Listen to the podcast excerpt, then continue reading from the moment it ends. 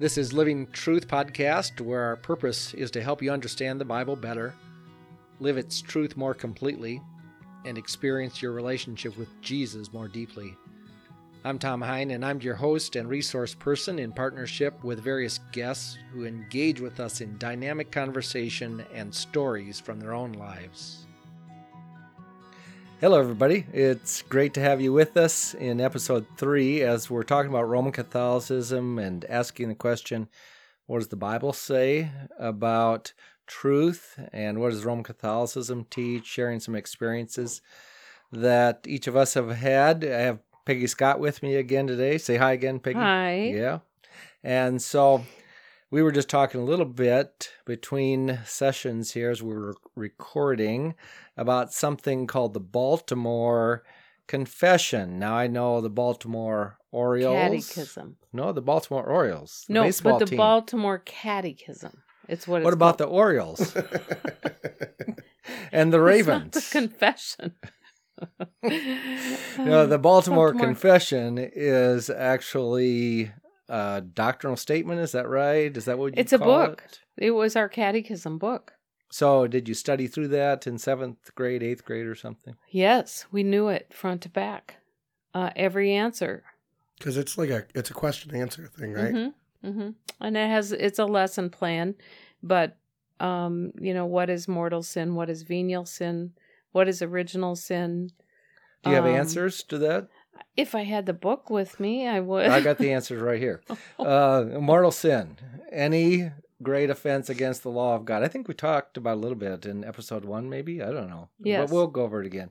Uh, deadly, killing the soul, mortal sin, subject to, to eternal punishment. yes. Venial sin, small and pardonable offenses against God and our neighbor. Mhm. So you were taught these kinds of things, and then how did that come out in terms of religious life and things? Well, you needed to go to confession for any venial sins that you may have committed. And I knew I didn't do any mortal sins. Um, they were just people that were in prison and, you know, they were they were bad. I never did any of those, so I was off there. But um venial, you know, you you if you lied, if you you know you needed to um talk to the priest about it. Um I don't remember confessing sins to God. But did you go to confession like in a confessional booth and Mhm. things? Yeah. Yeah. Mhm. Um usually probably monthly, I think we like went. voluntarily or as a family or how did it work? Well, it was my mom and the kids, so it was not my dad. Uh, he never went to church. Uh, he was grew up Methodist and uh, married a Catholic, which was really hurtful to his family. So that was a real kind of a hard. He wanted us to be because he signed the paper that said we Mm. would be Mhm. brought up in the Catholic faith, and so he honored that, but really hardly ever went. Once in a while on Christmas, I would Mhm. he would go, and that was rare. So it was my mother Mhm. taking us, and yes, um, I'm t- ten years younger than my sisters and brothers, so they weren't really around. But yes, they'd ha- have to go too. Mhm. hmm So most of the families would do this on a regular basis, monthly. Mm-hmm. And you'd stand in line. Yeah. in the back of the church waiting to get to the confessional. There's Mhm. always a long line. So Mhm. that's why I think it was only mo- once a month. What was what was that like? I can't imagine. I don't Scary. know. Yeah, Yeah. like just know? awkward eye contact the whole time with. No eye contact. It was dark. And there was a screen. And um, you had a rote thing to say, um, blessed. Oh, gosh. I thought I'd never forget it. Um, that you said when you went in. So you didn't have to really come up with your. Mm.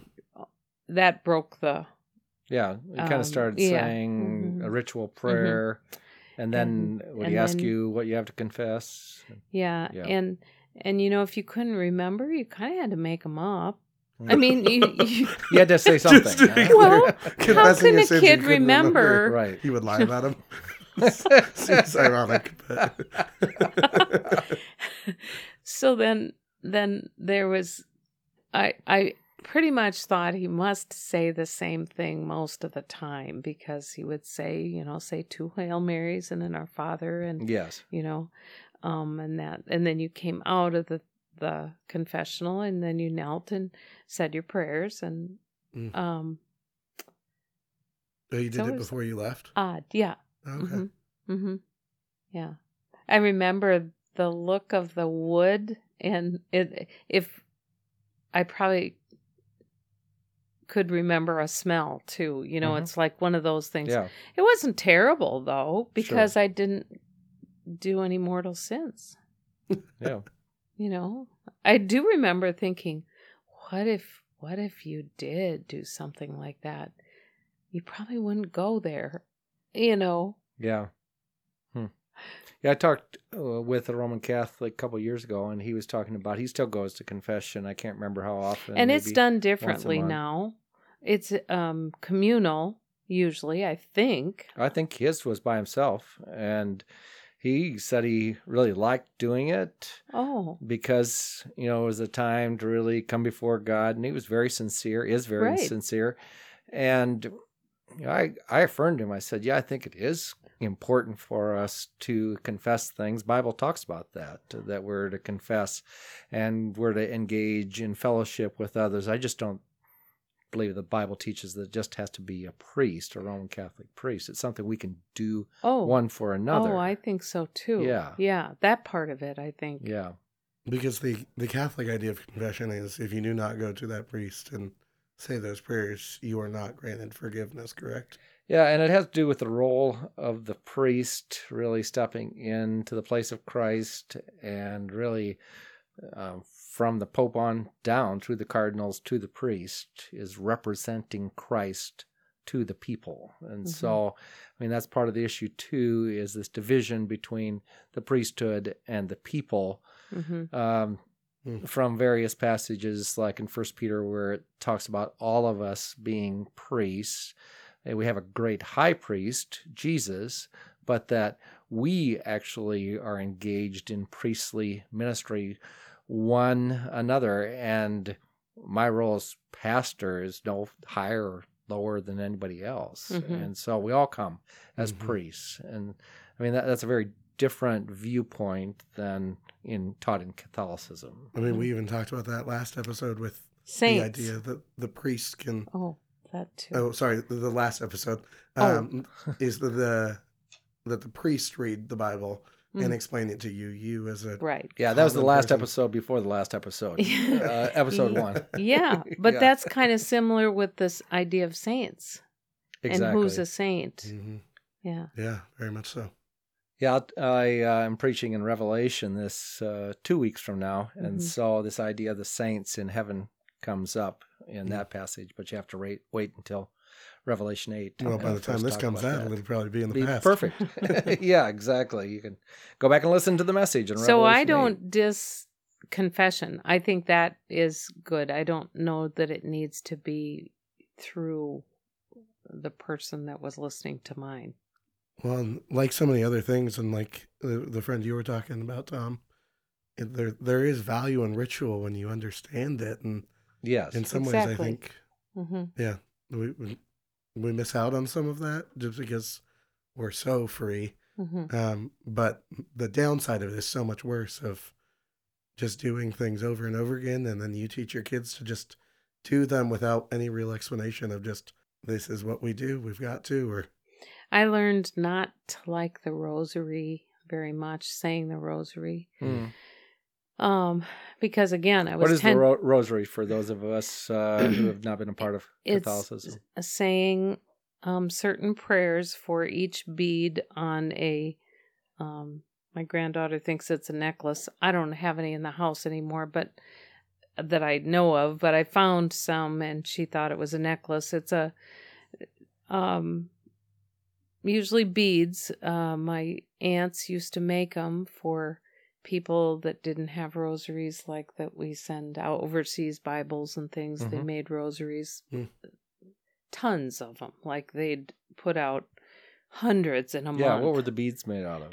anything Okay. you know they could be and they weren't particularly beautiful they got mass produced you know so Mhm. that they had something but each there was five to seven decades called and each bead you said a different prayer so during lent uh i don't think it was every night but it might have been it seemed like it for sure that it was every night we would kneel around uh, a bed on the hard floor. Um, and I was 10 years younger than my brothers and sisters, and my brother would inevitably poke me with a broom or something underneath the bed. That's to try to get Just- a rise out of you. Oh, yeah. And then I would complain While praying. while these we were praying. I would complain, and then he'd act like he wasn't doing anything. And Typical big brother. so you know when then they moved out uh when they grew up we didn't do those anymore like just my mom and i we didn't do that but um there was always you could go ahead to mass and say a rosary. There was always a rosary being said. Um and it had to do with the stations of the cross that I that were Did you say different rosary at each station of the cross? Was that the Um, di- no, different each decade, I think said um, what was going on in those stations. Okay. So you said it at the beginning of that next decade, I think, and a decade was like ten Hail Marys or something, and then the Our Father, the Lord's Prayer was in between each ten Yeah. Hail Marys. So now we're back to football. exactly, Hail Mary. yeah. Baltimore. Yeah, What stations of the cross? stations of the What- cross. What is that? Oh gosh, I would have studied more if I had known. Um, Studying more in preparation for the podcast? Yes, or? yes. Okay. on my Catholicism, um, it, it there were different parts of prior to the res the crucifixion, Mhm. leading up to the crucifixion, like the I mean, what we would call the Easter story, kind Yeah, of going on. yeah. I if you go to was more- Jerusalem, they've Yeah. got the stations of the Yeah. cross at various places in Jerusalem, and you can kind of follow them Mhm. on the Via Dolorosa Okay. and throughout Jerusalem. That's where they Mhm. are. And so Roman Catholics will follow those stations of the cross in Jerusalem. I mean, that's the ultimate Mhm. experience to do that Mhm. outside through the streets of Mhm. Jerusalem. But that's also something that's commonly represented in art as well, right? Because I think is. I've seen For that sure. same idea, like stained glass or Yeah. different alcoves and different For churches. sure. have Mhm. And it is very beautiful. Yeah. Uh, just like Yeah. you said, it's just some of the prayers don't exactly align with biblical truth. And so it becomes confusing. You were talking a little bit about some people that you've heard struggling in AA, confused or angry at some of the things they experienced. And how did that come out uh, in their experiences? um a lot of blame and I just can't rationalize why if you once knew Christ and knew the Trinity and Mhm. were um, a believer of Jesus, God, and the Holy Spirit, how you can go so far away and not have anything. Whether it's, I mean, and I guess some of the same people might migrate to other religion religions, but more of what I've observed, it's been I was so mad at everything I couldn't do a thing, and so I didn't go back into a church. I don't um, enjoy talking about Christ. I don't believe anymore. Um, and I just have a hard time with that when you just vary on your beliefs and on little details and on little, uh, because I think there's a lot to be learned um, on the consistency of worship and going to church and being in a prayerful habit. I learned that very well. I wouldn't choose to stay home in bed on a Sunday morning for anything. Mhm. And that was part of what was ingrained. Yeah. So I think that was a real good thing that Mhm. I think we can teach Mhm. kids and Was it hard going from rote written prayers? We were talking about this earlier to more of the freedom of praying, what's on your heart. I know that's a hard transition for some people. Very that- much so. Yeah. Um and I I think it takes more exploration so it's easier to um say grace at the table just some rote thing rather than thinking about what you're saying. So when you're used to just rattling off something, it's very, very hard to start thinking and praying at the same time. I think I'm making that transition to prayerful thought and maybe not verbalizing a prayer as well. But when I go to say a prayer that I really feel in my Mhm. heart, it's hard to bring it out in words. It's very hard to make that transition. Yeah, I know that occasionally, as I've been a pastor down through the years, the people that have really wanted us every week to repeat the Lord's Prayer.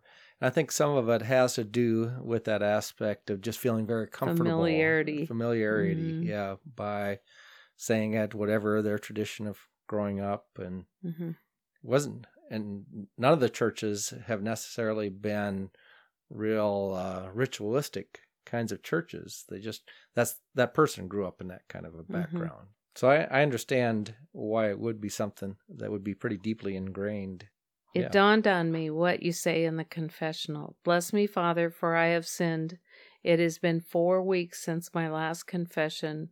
For these and uh, other sins that I may um, omit, I am sorry for. Wow, it's That's in what. there. yeah, it's still in there. Bless me, Father, for I have sinned. Yeah. Yeah, And that just. So when you said rote, then I thought, why can't I think of what I used to say in the confessional? And i if it had been a year, you just say it's been a year. Yeah, I And- guess. But you always said that to start with. I don't think it was required. Mm-hmm. So when was the last time you went to confession? Ooh. Um, probably last Sunday, if I really don't say it was to the priest. What, what about in the Catholic sense? Oh, Yeah. I suppose 40, 50 years ago. What did leaving the church look like for you? You talked a little bit about last last episode about um, Uh, mom struggling with things. yeah. but- Um, it wasn't really a like a decision. Oh, I have to leave. It Mhm. was friends inviting me to different churches.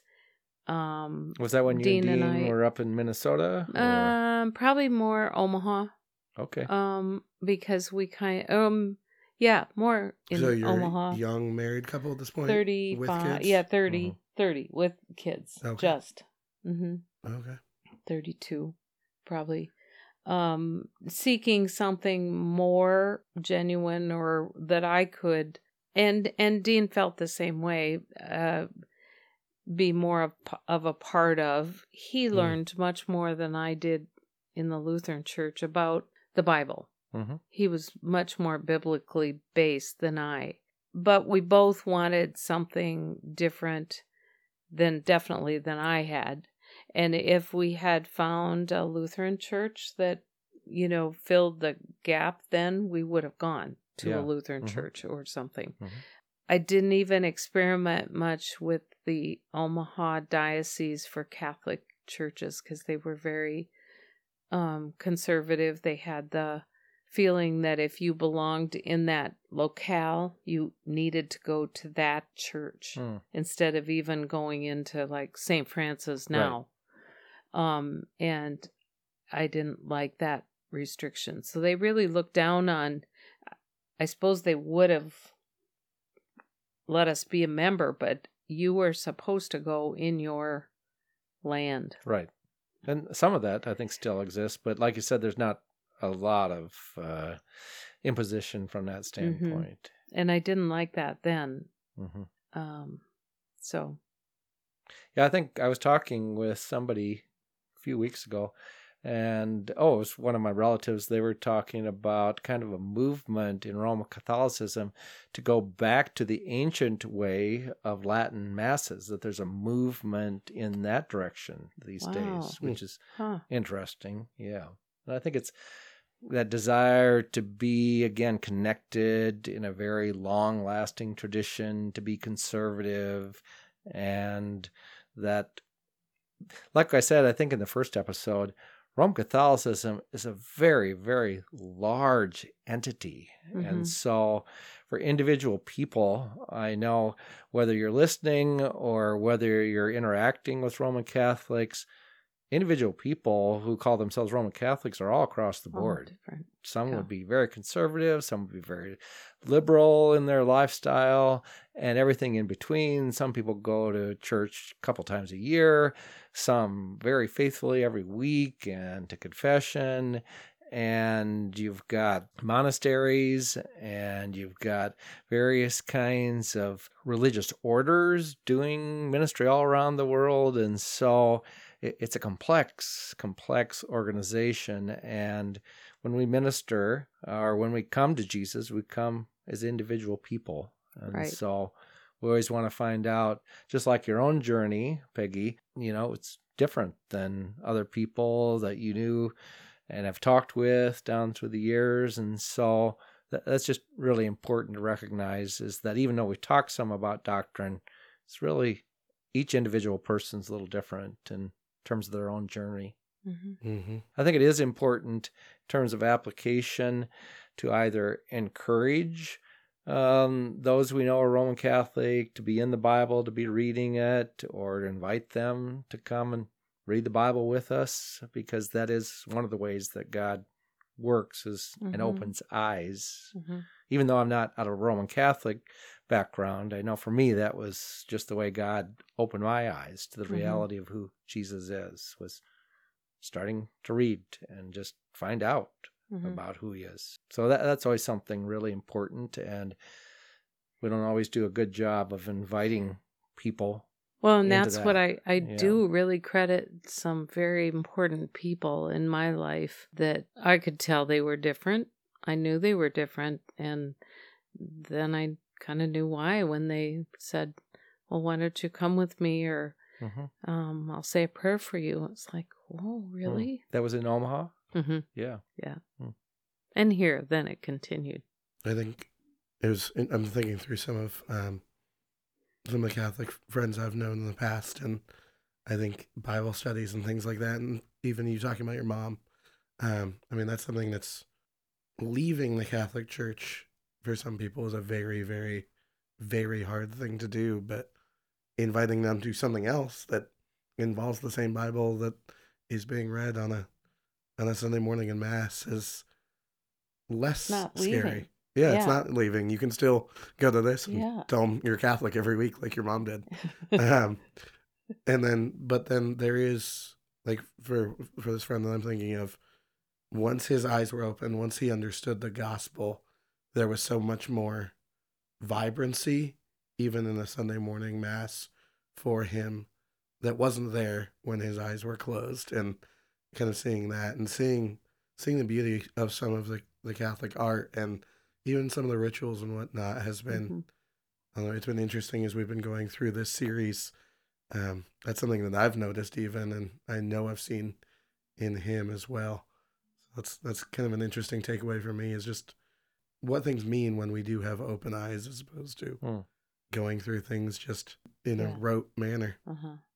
Yeah, I mean, every person has to sort out where they go to church and just how what they're reading in scripture matches up with their Mhm. experience of following him and worshiping. And so the fact is that helping people to understand God's word and know the gospel, know Jesus, that's our calling. Not, Mhm. not to get people to go to this church or that church. That's Yeah. really Mhm. not what we're intending. Yeah. Yeah. This has been good. Talk through some different kinds of things. And I'm going to pray and then we'll uh, finish out the podcast today. Lord, uh, some of us come from Roman Catholic backgrounds and we may be at various places in our own journey. And so I pray for us to seek to know you and grow in you and to go to your word to uh, the books of the Bible from Genesis to Revelation, just ask questions about who are you and what do you want from us. And if that's an application for one who's listening today, pray just for um, that uh, person who's listening. For many of us, we have friends or family who come from a Roman Catholic background. Help us to be authentic and inviting and encouraging to seek more about who you are and to uh, help them process any difficult or bad experiences in the light of the love of Christ. And may we be your hands and feet to do that, we pray. In Jesus' name, amen.